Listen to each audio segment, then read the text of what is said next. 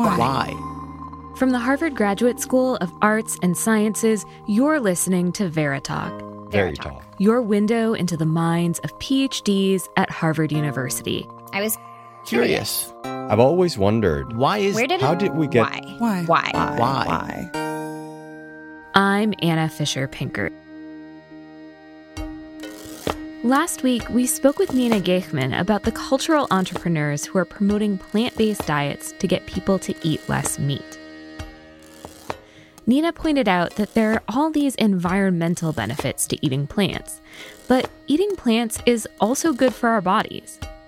plants are brilliant chemists. They produce a lot of different interesting molecules, just regular, you know, plants that we consume every day. A lot of these molecules are thought to account for the health benefits of, of, of plants. That's Vayu Maini Rekdal, and he's a PhD candidate in molecular and cellular biology at Harvard. Vayu has a background as a chef, and he actually worked for Ferran Adria, the famous Spanish chef whose restaurant El Bulli was considered to be the best in the world. But now he's trying to figure out why we get nutrients from fruits and vegetables. My research has focused partly on understanding how these molecules in plants are metabolized by gut microbes as kind of a, a way to better understand nutrition and health benefits of plant foods, which most people agree are, are you know very good for the human body.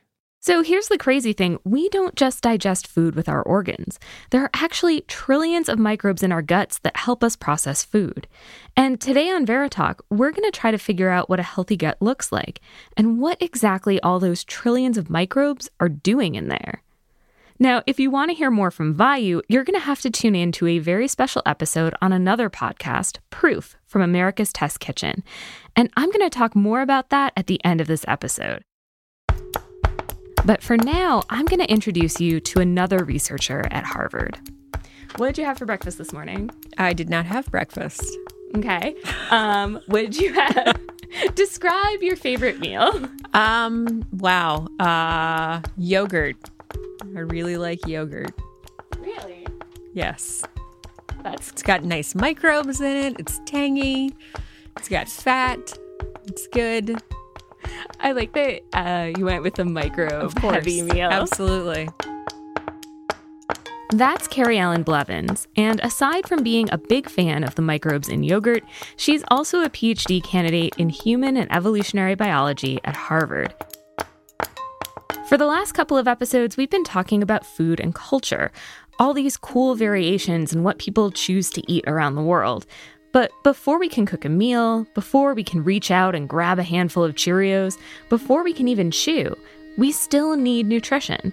And until very recently in human history, babies' nutrition came from one place breast milk. And that's what Carrie studies. I study how breast milk composition affects the bacteria that live in the infant gut and what type of effects that might have on the infant. The first thing I asked Carrie why did humans evolve to lactate in the first place? So, humans didn't evolve this independently, right? All mammals do this. And we really have to take a very big step back to the Paleozoic. Um, and there was a group called amniotes, which basically means they can lay eggs on land. And they split into two groups called synapsids and sauropsids. Synapsids eventually led to mammals, sauropsids eventually led to reptiles and birds. And these synapsids were laying, likely laying eggs that were leathery and soft, so more like a sea turtle's eggs than like a hard chicken egg.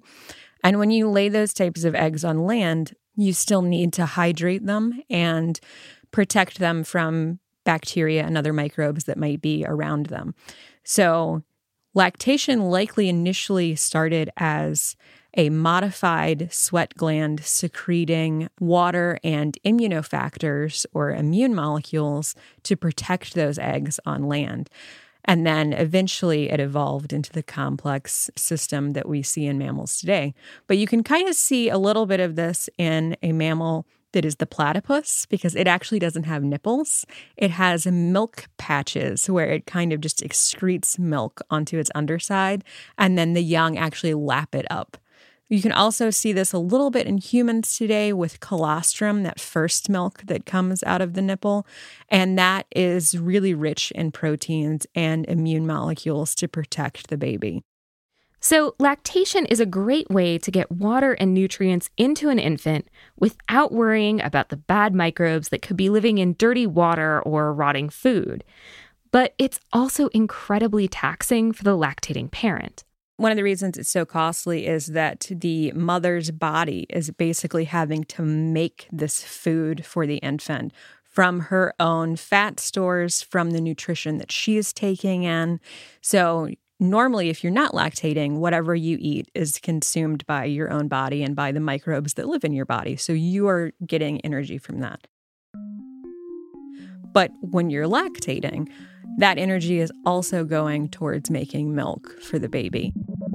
And that milk in humans is full of things like lactose, carbohydrates, um, fats, proteins, minerals, immune molecules, hormones, and even bacteria.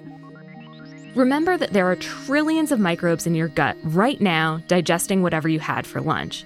There's about a one to one ratio of bacterial cells to human cells just in the body as a whole.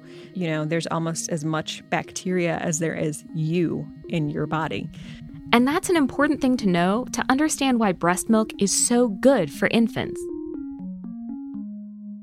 human milk has these special sugars in them called human milk oligosaccharides. Moms produce these sugars. All animals produce milk sugars in different forms.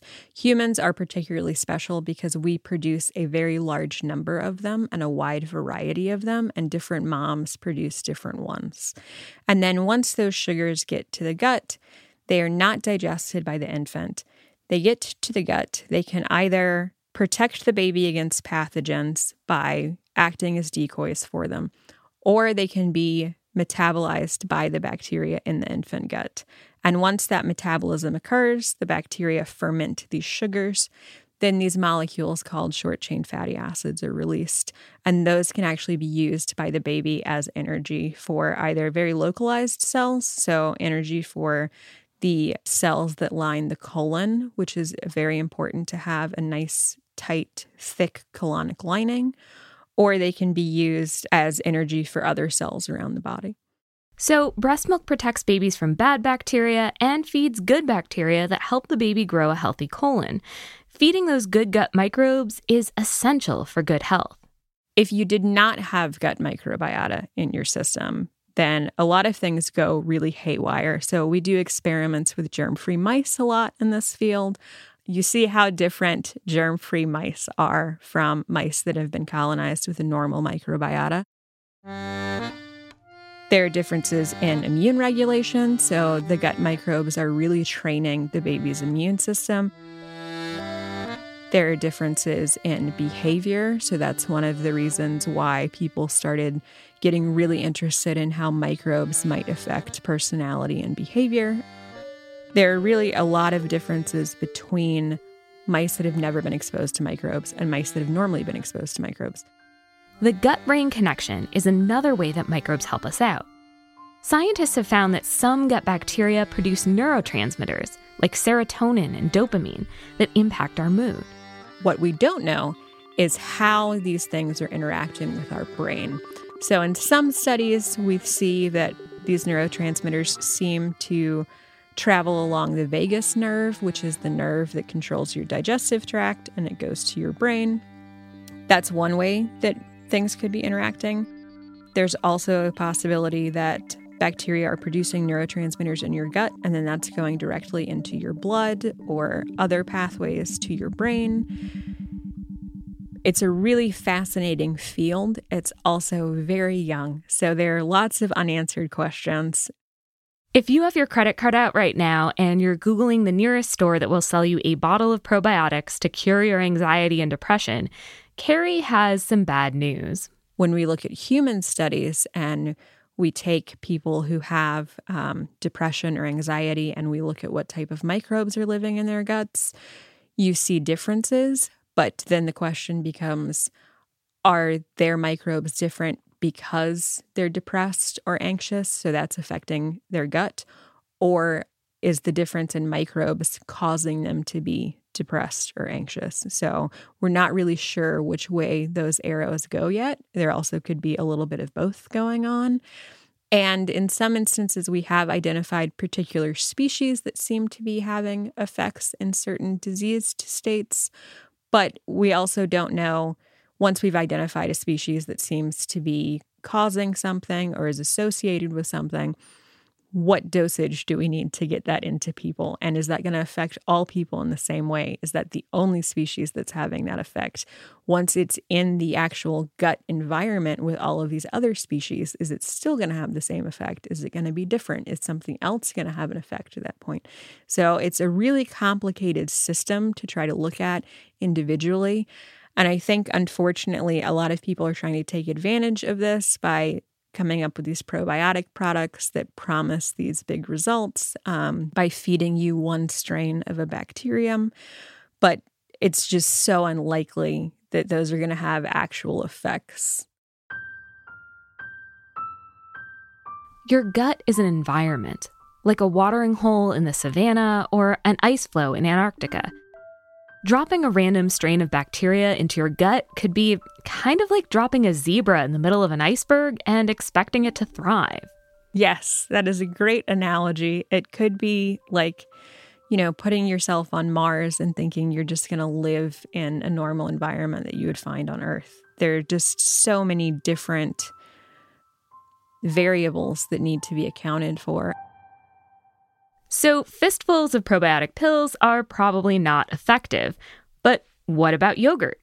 It depends on a few factors. So, it depends on if you're eating a true live yogurt or not. So, if the bacteria is actually still alive in that yogurt, or if the bacteria have just been used to make the yogurt and now the bacteria are dead. It also depends on how resistant your own gut microbes are to new things coming in. So, when we think of community ecology, we think of resistance and resiliency. So, resistance is how well the ecosystem maintains its normal species load. And then resilience is how well it can bounce back after it something's happened, like a forest fire or something like that. So if you have a really res- resistant community, then the microbes that you get from food are potentially just going to pass right on through. And part of that is because your gut is basically like a system of ecological niches. Bacteria are taking up space. They've already kind of staked out their spot and they're like, I'm here. I'm going to eat this thing. I'm going to be attached to this lining or I'm going to hang out in the the space between the linings, you know, but this is my spot. And when you have something else that comes in, if all of those spots are filled, then they're going to have to compete with the bacteria that are already there in order to fill that spot.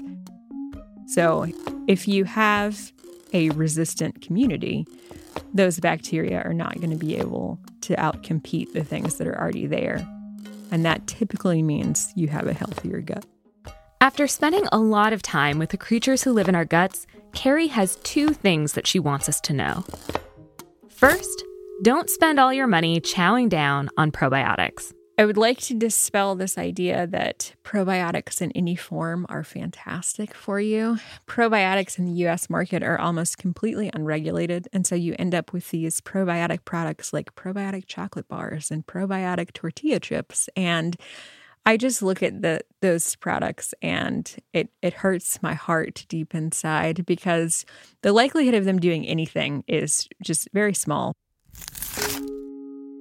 And second, stop treating bacteria like second-class citizens. We have this kind of negative bias about bacteria. So, a lot of times we think of germs, but actually, you know, bacteria, for the most part, they're just trying to survive and reproduce like any other animal is trying to do or any other life form.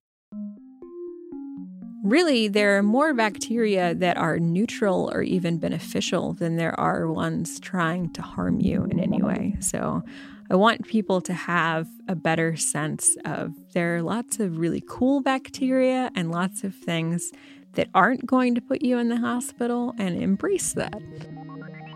Even though Carrie spends a lot of time in the world of microscopic creatures, she also wants people to know that she sees the very tough decisions that us human sized creatures have to make.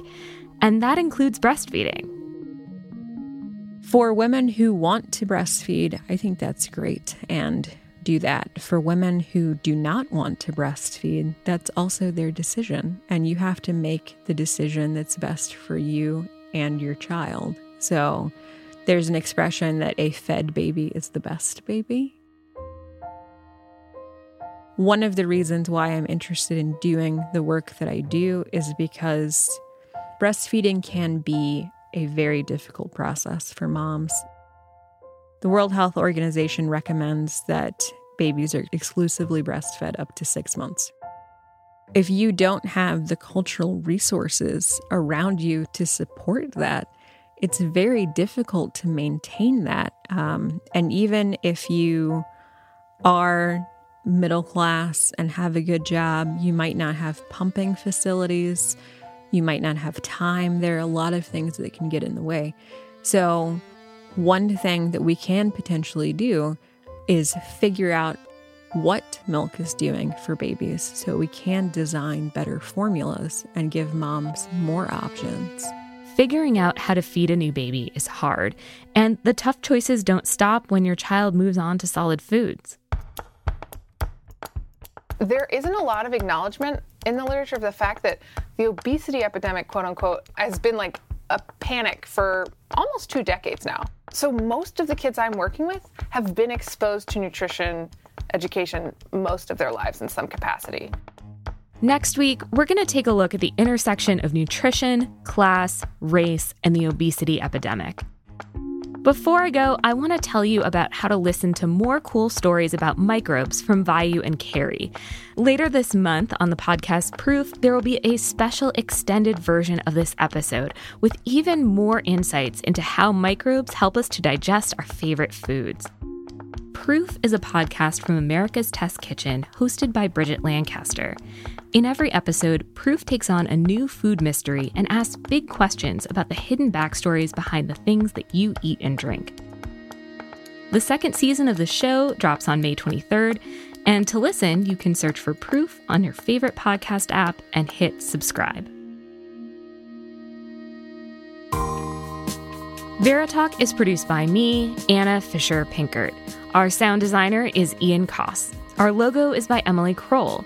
Our executive producer is Anne Hall.